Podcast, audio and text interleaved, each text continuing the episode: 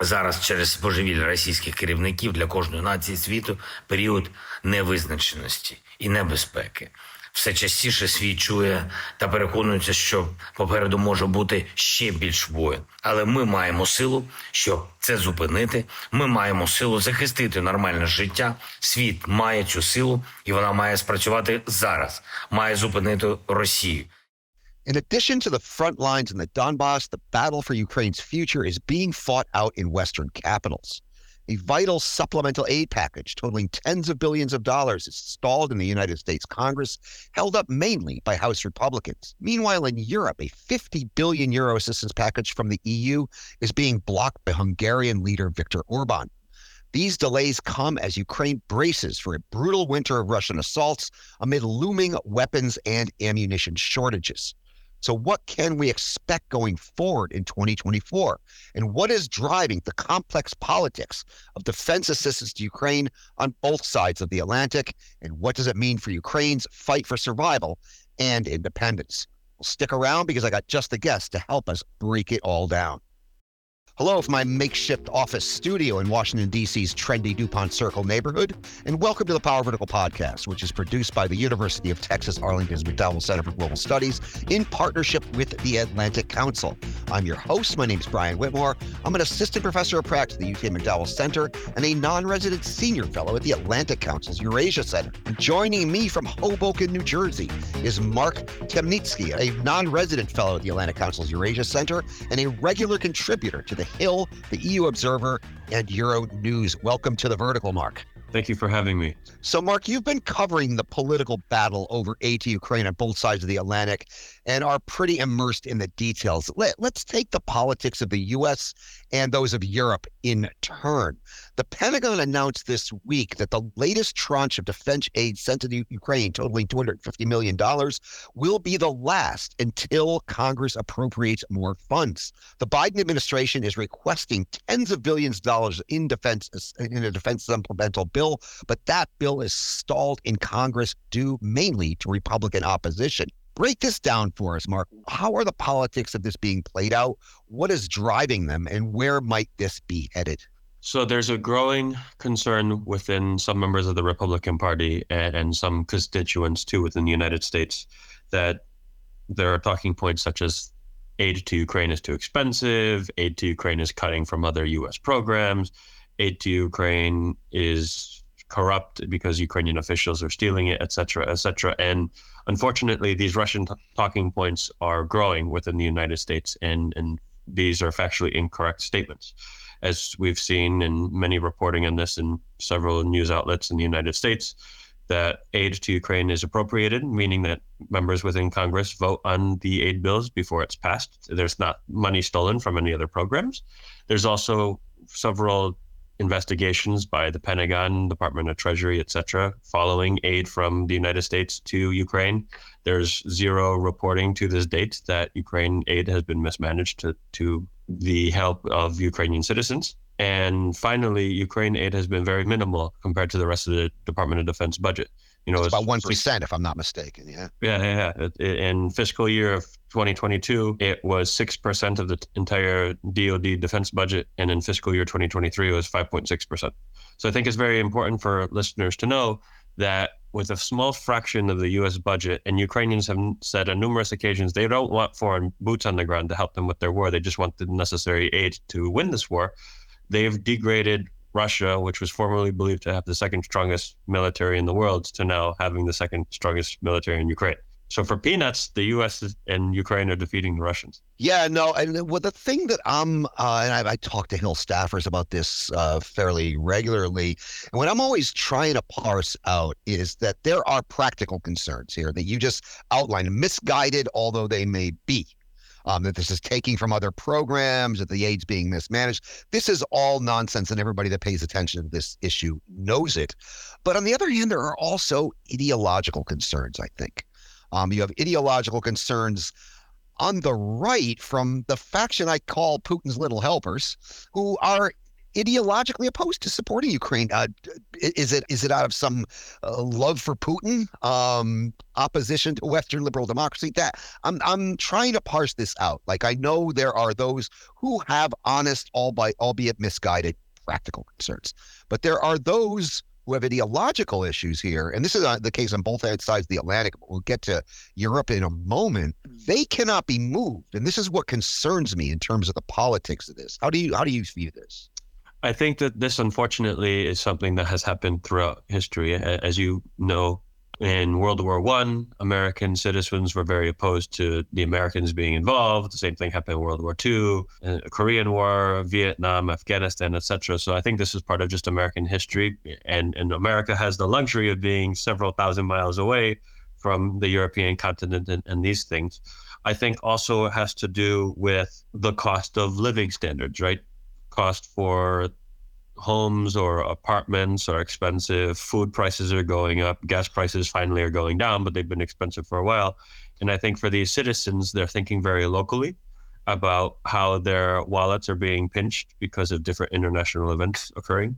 I think it's important to highlight, right, that with the Russian war, Russia has a big control over oil, but also grain is a large export from Ukraine, and Ukraine can't send grain to the rest of the world if this war is going on, which is driving up these these prices. I think also Pew Research Center has done a lot of this in the United States and in Europe. The far right sector movements are gaining more steam because people have these sort of very, to quote President Trump, you know, America first or or their country first, thinking internally before providing assistance to other places in the world. Yeah, and and you you you also do see though those that are opposed to Ukraine, for lack of a better term. I mean, the Yeah. public they are a minority. The public opinion polls uh, bear that out that that the majority of American citizens do support Ukraine, but there is a i there's a faction on the right that seems to be enamored of Putin. And there is a smaller faction on the far left that just instinctively is opposed to any armed conflict in the United States participation in any armed conflict. This is less of an issue on the left. We did have this this letter that was signed by members of the Congressional Progressive Mhm. Caucus uh, a while back, um, but that was the Democrats and the Democratic leadership in Congress seems much more adept at getting their conference in line uh, to vote on this. Where you have these these divisions in Russia, and I'm I mean I'm I'm getting worried now, specifically after the Pentagon announcement this week, specifically watching um, what's going on in Congress at the moment. They just managed to uh, apparently avert a shutdown, but that did not include funds for Ukraine, uh, Taiwan, or Israel, um, or for the border for that matter. Um, i- i- i- in that, you, are you optimistic, or Pat? You must watch this very closely as a Ukrainian American. Um, you, you, um, yeah, are you optimistic that this is going to get passed? Because I'm getting, I was optimistic until a few days ago. I'm generally an optimist, so I'd like to think that at the end of the day, everything will work out, you know, in the 11th hour, as they always say. The United States is the wealthiest and strongest country in the world. So there's no doubt in my mind that these funds are available and things will happen. I think what is what really boggles my mind is most of the Republican leadership and members within Congress do support Ukraine. And and it's the small faction I think that has this chokehold over over everyone else. And until recently, right? This this tying Ukraine aid with the border situation, I I believe just came out of thin air. There was it, there was no explanation about you know we have to defend national security, etc. And I know that the Democrats have offered to work with Republicans, some on border, and of course these are political matters, so there will be disagreement on, on certain things, but not a single active duty American soldier has died in the war. Uh, like we talked about earlier, this is peanuts for U.S. aid to go to Ukraine. So I really don't understand why this is happening. And something that does concern me is this is an election year, right? So elections in the United States will be held in November. And the sooner we get to November, the less likely elected officials will be thinking about policy and they'll be thinking more about how do I get reelected so I can maintain my position of power within either the House or the Senate. No, you're right that there uh, the votes are there in both houses of Congress to pass this supplemental. Uh, the problem is getting it to the floor. Um, the problem is that you know Speaker Johnson is terrified of his right flank, and he won't bring it to the floor. Is what it looks like to me.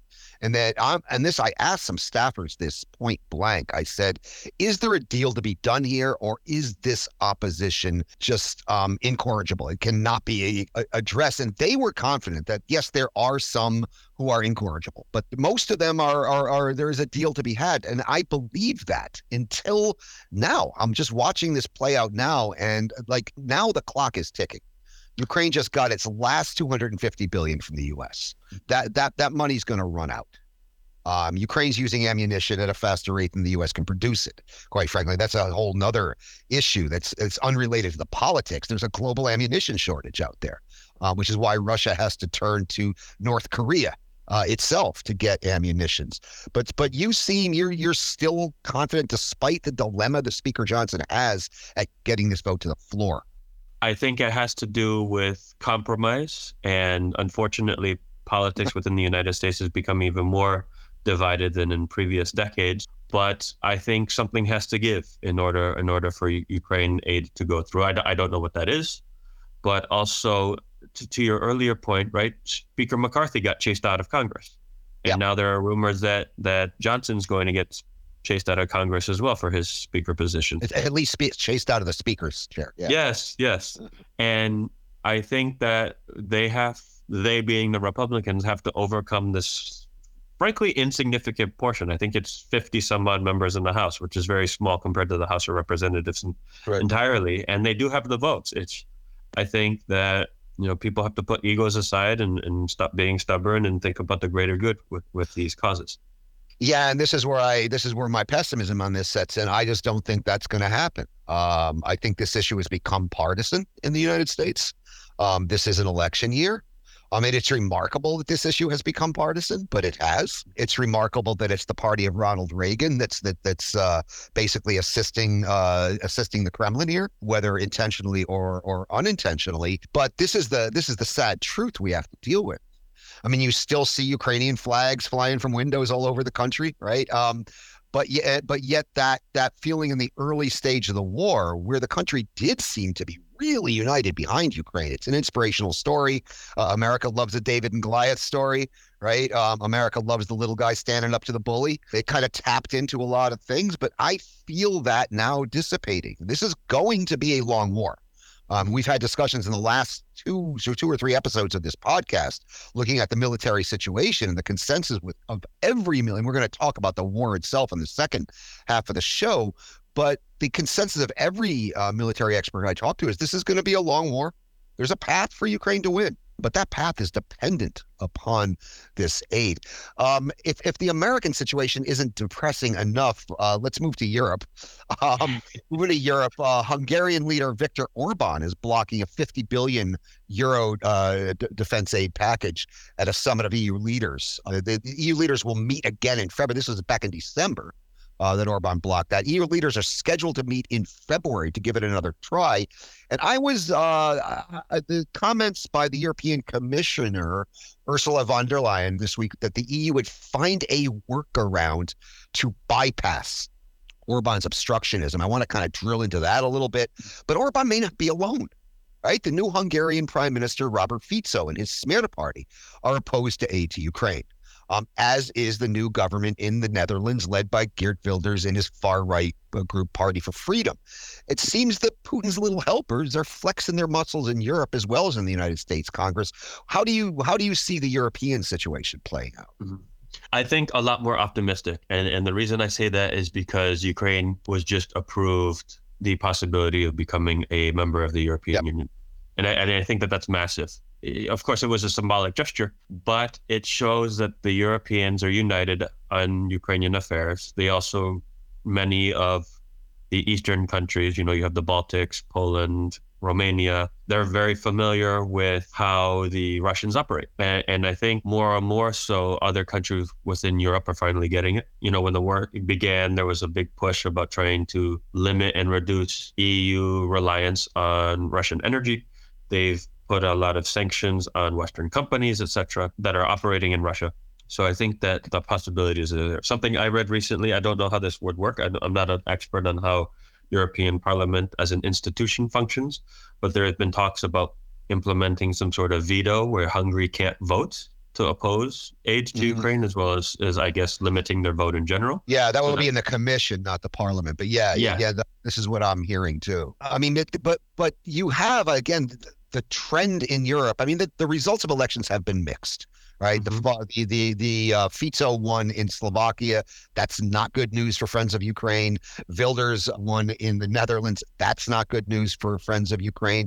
The Polish elections went quite well, although Poland wasn't really a problem here. It was a, it was problematic in other ways, but not problematic on on aid to Ukraine. But we do see this. I had thought this rising tide of nationalism in Europe was ebbing, and maybe it hasn't crested yet. We got you just recently wrote a piece on the upcoming elections in mm-hmm. Europe and how these might impact aid to Ukraine. Can you kind of break that down for us a bit? Yes, certainly. So so there are several elections happening next, or I guess this year. Yeah.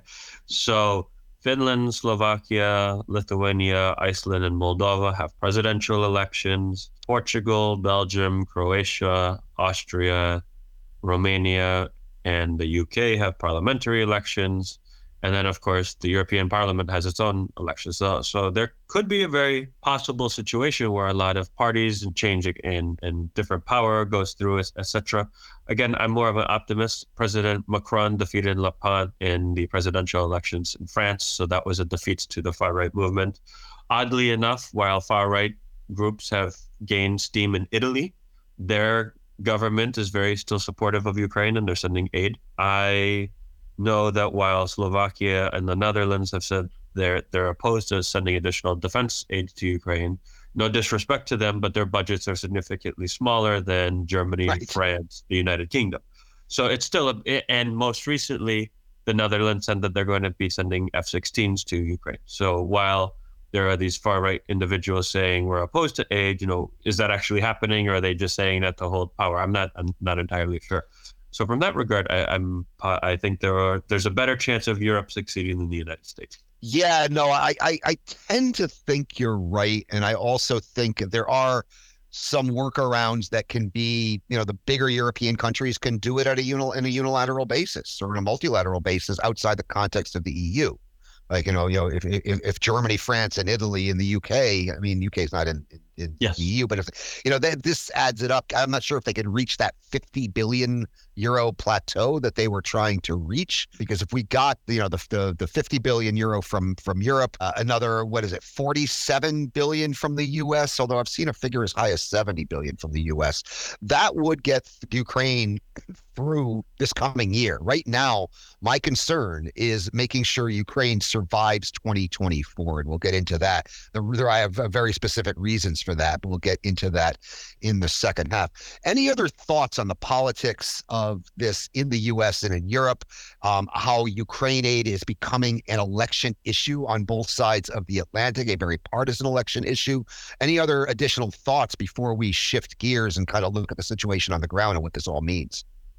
I, I think something to also suggest, which perhaps is not being talked enough, is you know, God forbid, we hope we don't get to this stage, but this is in some ways how World War II began, right? So Hitler and the Nazis were elected. They took they took control in Germany, and then they decided to annex Austria, and no one did anything about it. And then they decided they wanted to take land in Czechia, and nothing really happened. And then by the time that a lot of appeasement was happening, the Germans invaded Poland, and then you had this entire global conflict that happened. And and I, my concern is, know, Putin has said that he sees NATO as a threat.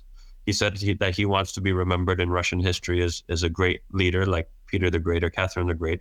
So you, you're dealing with someone who won't stop unless he is stopped by power. He, he's not going to negotiate these things. Right. And my concern is if Ukraine falls, the Baltics are next. He's he's already been the Russians have been toying with countries and, and governments and systems within the Baltics. You know, Poland could happen, etc. And I, I think what's really important is Ukraine is also an ally. It, it wants a real democracy. It wants to be involved in Western institution. It's changing its government and making several reforms while it's also fighting a war. This is this is not a failed country. This is someone who wants to succeed. And and the more we stress that the Ukrainians are like us, I think the more likelihood there is that people will understand why aid is important, etc.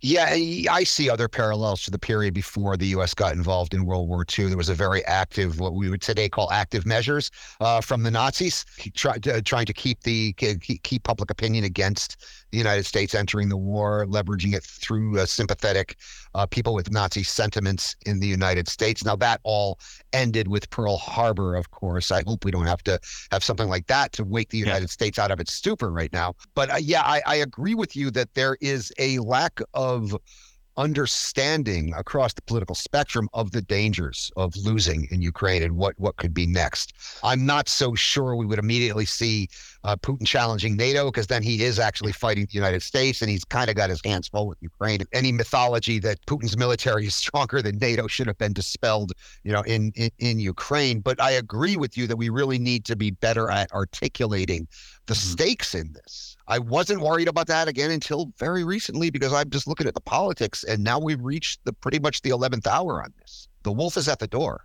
Um, yes, so, and I think that's a big disservice with politicians and, and current governments in in that they have not really conveyed that message to their populace, their voters. You know, if yeah, if the president's trying. He, I think the president's doing a good job of articulating it. But uh, but I think we need to have a very strong marketing campaign along these lines uh, to, to to reach the public. But again, the polarized nature of the U.S. right now, I am worried if this logjam can't be broken. Uh, that's a good way to segue. Uh, in a few moments, we'll continue our discussion and look at what the stalled assistance means as Ukraine enters a very difficult 2024 and as the war approaches its second anniversary.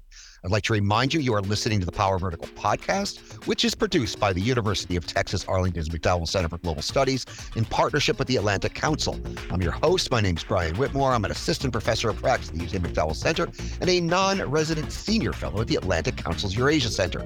Joining me from Hoboken, New Jersey is Mark Temnycky, a non resident fellow at the Atlantic Council's Eurasia Center and a regular contributor to The Hill, the EU Observer, and Euronews. His work has also appeared in Newsweek and the New York Times. I'd also like to remind you, you can subscribe to the Power Vertical podcast on Apple Podcasts, Google Podcasts, Stitcher, Spotify, SoundCloud, and TuneIn. You can also access the podcast, read the Power Vertical blog, and access all Power Vertical products at powervertical.org. And you can follow us on the Twitter at Power Vertical, and you can now follow us on Threads and Bluesky at Power Vertical. And Power Vertical is launching a new Substack, so keep your eye out for that on all social media platforms.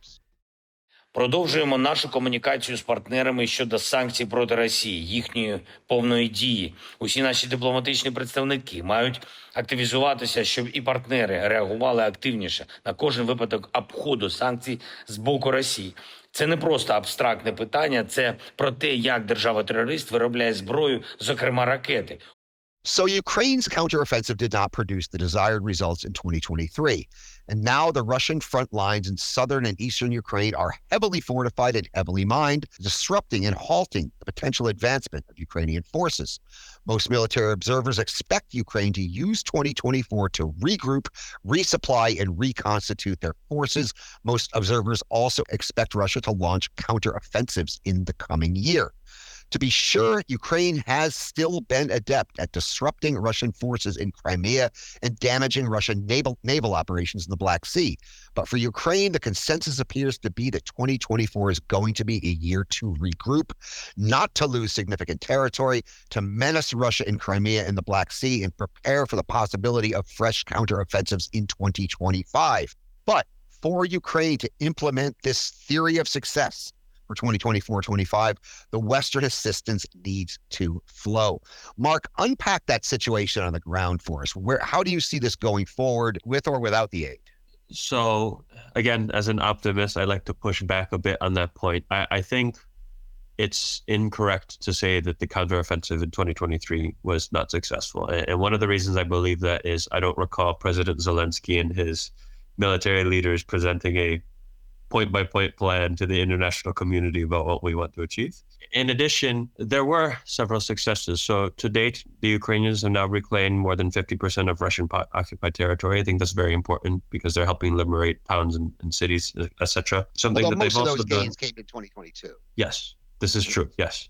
But they, they did make some territorial ground. And then I think what's really significant is they're pushing back further and further the Russian naval presence on the Black Sea. Uh, you know, a country with more or less no naval power is is pushing this back, and as a result, they're helping push through a new grain export, which is massive. You know, more people now around the world are getting access to food. So, so I think it's a little unfair to say that it was entirely false. But yes, of course, there were many expectations things were going to go better. They didn't And get think- to Melitopol. They wanted to get Yes. to Melitopol. Yeah, and and I think in part that's on countries within NATO and, and the European Union, and that these leaderships delayed and stalled aid packages that they wanted to send, and the more time that passed, it allowed, exactly like you were saying earlier, the Russians in the east and the south further fortified their areas. They started putting more mines now. And now, as the Ukrainians move into these territories, right, they have to demine everything because they don't want to lose equipment or lives going through these things. And that's there's all these hurdles that they have to overcome. I, I am very optimistic that, you know, for 400 years, my people have been fighting against Russians for independence, and we still exist as a people and a language that unfortunately doesn't help with the innocent lives that are that are being lost. But I have no doubt in my mind that we will win this war. It's just a matter of how committed the rest of the world is helping us in end this conflict. And you know, the sooner, right? Like we were saying, there's delays in aid, but delays in aid allow the Russians to re-strategize and regroup. If aid, you know, I'm not advocating by any means that aid be forced through because there's a process in terms of things have to be vetted and, and examined so things are not mismanaged.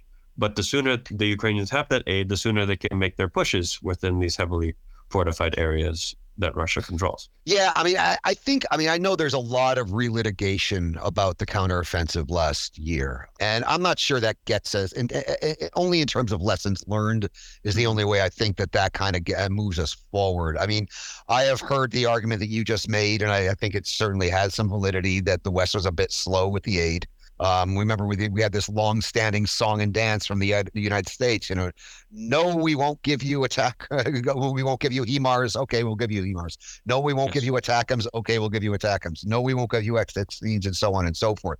There's some truth to that. There's also some truth, um, and I'm sure you've heard these arguments of the the the differences in Ukraine over how to proceed in the counteroffensive, whether or not to spend a lot of manpower and resources on Bakhmut.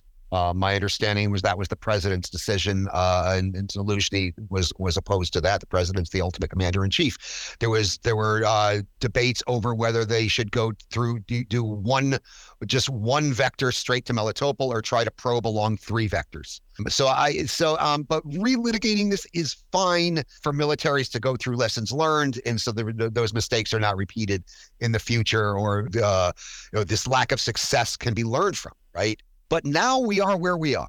Right, we Right, are where we are here in 2024. We got this heavily fortified, stalemated front line in the east and the south. We have Ukraine in a position where it has to reconstitute its forces. Uh, 2024 has to be a year for, of defense for Ukraine. While they're defending, they can do things to harass the Russians. You can basically uh, disrupt Russian operations in Crimea, disrupt op- operations in the Black Sea. But I don't expect that front line to move this year. Um, and if it moves, I'm, I fear it's going to move in a direction neither of us want to see it move. And that that that's where we are right now. So how do you see the coming year playing out? You just recently did a couple of pieces on predictions for where the war is going to go in the coming years. What do you what do you say? So I think there's also a difference with how the governments are run, right? So, for example, President Zelensky is currently having a discussion with the military about will they do another mobilization, and, and Mm. I think the reason why this delay in an announcement shows that Ukrainians really care about the lives of these citizens who are going to defend the country. Whereas in Russia, it's a right. It, they're throwing people. It's like cannon fodder. They're throwing Right. men in, in constantly. So I I think that an easy prediction for this calendar year, right? The Russians have the presidential election in March. I have no doubt in my mind that Putin will win, and I think that's something he'll try to do and convey in his victory speeches, saying it's about you know we have to claim Ukraine. Ukraine is not a real country. You know we're fighting against the West. Perhaps with that announcement, he'll say that they're doing another mobilization where where they'll get more conscripts. And that's something that the Russians have, right? It's a significantly larger country, not only by size, but also by population that compared to Ukraine. So I think that from that perspective, Putin and his leadership have no signs of ending the war. I think for Ukraine, like we were saying, 2024 is really a year of defending what currently is Ukraine and then trying to make strategic advancements where it can. And one of those potentially is if the Western countries continue to give these long range missiles to the Ukrainians, they can attack finally areas in Crimea or parts within Russia where they have ammo depots or military factories, etc., to destroy those areas to delay future Russian advancements, etc. So I think it's a lot of strategery, and perhaps we as citizens not privy to you know sensitive and classified information. There will be operations happening that we're not aware of. So it, will be much more of, I guess, ops and, and yep. those types of matters. Oh, yeah. An oil depot was just blown up in Bryansk, for example. Uh, yes, this yes. week. Um, now the other the other piece of this you br- you brought up Russia, so I'm going to kind of drill into this because last week we had James Sherr on the program talking about the the weaknesses that basically Russia has going forward. Their hydrocarbon industry is is not as healthy as people like to present it. There's this conventional wisdom that's kind of incorrect that Russia has basically weathered the sanctions that the impact of the sanctions have been blunted.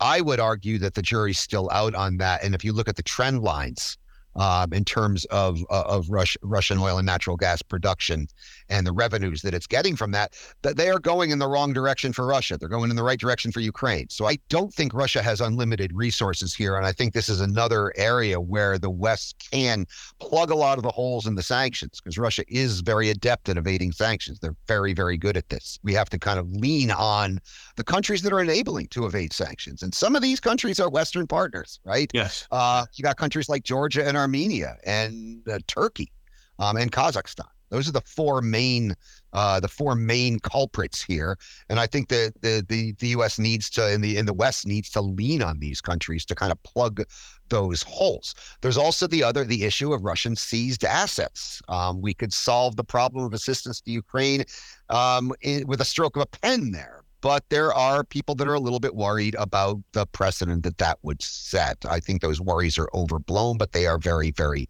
real and very, very sincere. How do you now looking at Ukraine? If this aid does not get through, what does Ukraine do? I mean, they're running out of ammunition. They're running out of weapons. They're out of. They're running out of money, and I, I, I worry that the situation could be bleak indeed if um, if this aid package uh, does not go through. Now, does your optimism extend to Ukraine's uh, ability to to to weather this? Or I mean, I, I hope this is not. I hope this is a pure hypothetical. We're never going. It's never going to actually happen in reality. But it is something we have to contemplate.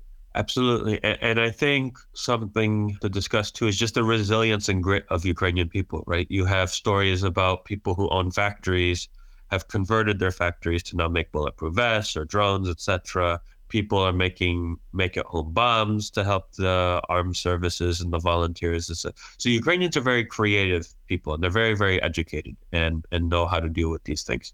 I think also having looked at some statistics and reports, the majority of the country, you know, we're talking 80 plus percent, are still very supportive of President Zelensky. They're very supportive of the military and they support and believe that they'll win the war. So I think morale is still very, very high despite all the travesties occurring. And Ukrainians have done wonders against the Russians so far. Now, of course, that's a big part due to Western assistance and Western weapons, but I think it's shown that the Ukrainians are capable of the exactly like we discussed. The, the concern is as this continues and they start running out of ammunition, then where do you get the types of defense mechanisms to fight against the ongoing Russian force. Yeah, no, this is this is this is something that concerns me. I mean, we we had Michael Kofman, the military expert, on a, about a month or so back. And he was talking, as you said, the Ukrainians are a nation of MacGyvers. They're a nation of of tinkerers and innovators. And one idea that's out there is to help Ukraine do this at scale right? Do a lot of the things they're doing at scale. Remember, the missile that took out the Moskva was not a Western supplied weapon. It was a Ukrainian missile that was MacGyvered by by some clever Ukrainians to make it work. Now, if you could do that at scale, that could possibly tip the balance. Now, if there's a way the West could help Ukraine do that at scale, I think that's a direction we could possibly uh, go in. You, you you've talked about how the Ukrainians are kind of doing this on their own. Imagine if we could scale this up. Um, But do you see the same kind of military plan going forward with the basically hold territory, harass Russia in the Black Sea, disrupt Russian operations in Crimea? Because I really do think Crimea is the key here. And I think that's where like a lot of the attention is going to be in the coming year in terms of, of Ukrainian uh, missile attacks. What do you what do you how do you see the situation playing out going forward? I think the Ukrainian military has to determine, and something that they've been very cognizant of, I think, is limiting as many casualties as possible. And, yeah. and I think for them, it's seeing what is our rate of success to achieve some sort of objective with the lowest number of lives lost or injuries. And and I think that that will impact their planning going forward, right? If, if they see that this is, as they say, suicide mission to try to obtain certain city, etc., then, then that disrupts matters. And I think it's all unfortunately down to what the United States and the EU wants to do.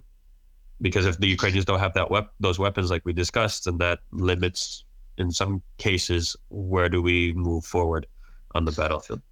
Yeah, no, the assessments I am hearing is that if this aid doesn't come through, this could this could get very bleak very very very very fast. And i hope that message is uh is taken on board on capitol hill not far from where i'm sitting now. But i but again going back to our discussion of the first half i i i'm worried about that. I'm deeply worried about it. Uh, we're bumping up toward the end here. Is there anything you wanted to add to uh be, be, before we wrap it up for the week Yes, something I'd like to say is American citizens and people within Europe. Although I live in the United States, so and as an American citizen, I'm much more familiar with those electoral processes. Call your representatives, write letters to them, encourage them, and urge them to pass this new aid package. Because I formerly had an internship in a Senate office when I was back in New York State, and these people they read letters and mm-hmm. take calls from their constituents. So it's it's not like if you write and you'll never hear that they, they will respond to you. And these engagements will further push our members in Congress to vote on these matters. At the end of the right, they are our elected representatives and they stand for the elected people. So I think putting an emphasis on, on them to do things is important. And just also there are many wonderful organizations, both that provide financial, humanitarian, medical aid, and in some cases they do defense things legally that people can donate to. You know, everyone knows about Razom. There's also several scouting organizations within the United States. There's United for Ukraine. There are many others, and just these are other ways to continue providing aid to Ukraine while elected officials, you know, do their dance and trying to figure things out too. So it's another way to help yeah, your point of contacting your representatives is well taken. I, I know because uh, I I work closely with a lot of the Ukrainian diaspora here. I know the Ukrainian diaspora is very, very, very active on this. Um, the Ukrainian National Congress Committee of the United States basically has its Ukraine days on the on the Hill fairly regularly, bringing Ukrainian Americans from all over the country to Washington to meet with their with with their representatives and their and their senators. They give out awards to the the U.S. members of Congress who have been the best friends of Ukraine in the previous years, and and, and I, I know this is happening right? I know this is happening. If we get can if we can broaden this and get Americans who aren't Ukrainians, right, yes, to, yes, to, to, to, into the picture, anybody that really cares about this, uh, to put the pressure on. Again, but the thing I worry about is there are some whose opposition to this is just not movable. That's what concerns me. Um, so not a, not the most optimistic uh, way to close out the podcast, but these are the times we live in. Um, unfortunately, that's all we have time for today as I'm watching the clock. I'd like to remind you, you have been listening to the Power Vertical Podcast, which is produced by the University of Texas Arlington McDowell Center for Global Studies in partnership with the Atlantic Council. I'm your host. My name is Brian Whitmore. I'm an assistant professor of practice at the UTA McDowell Center and a non-resident senior fellow at the Atlantic Council's Eurasia Center. Joining me from Hoboken, New Jersey, one of my favorite states, has been Mark Temnycky, a non-resident fellow at the Atlantic Council's Eurasia Center Center and a regular contributor to The Hill, the EU Observer, and Euro News. Mark, thanks for an enlightening discussion. Thank you for having me. It was a pleasure to be here. Thanks for coming on. I'd also like to thank our awesome production team in Arlington, Texas. Jarir Rahman is ably filling in for Lance Ligas in the virtual control room, keeping all the lights on and all the complicated machines well oiled and in working order throughout our discussion. Jarir also handles handles our all important post production duties, cleaning up my many messes and making us all sound a lot better than we do in real life. I'd also like to remind you you can subscribe to the Power Vertical Podcast on Apple Podcasts, Google Podcasts, Stitcher, Spotify, SoundCloud, and TuneIn. If you do, please leave us a big fat five star rating and review as that helps our visibility. You can also access the podcast, read the Power Vertical blog, and access all Power Vertical products at powervertical.org. And you can still follow us on the platform formerly known as Twitter at Power Vertical. You can also now follow us on Threads and Bluesky at Power Vertical.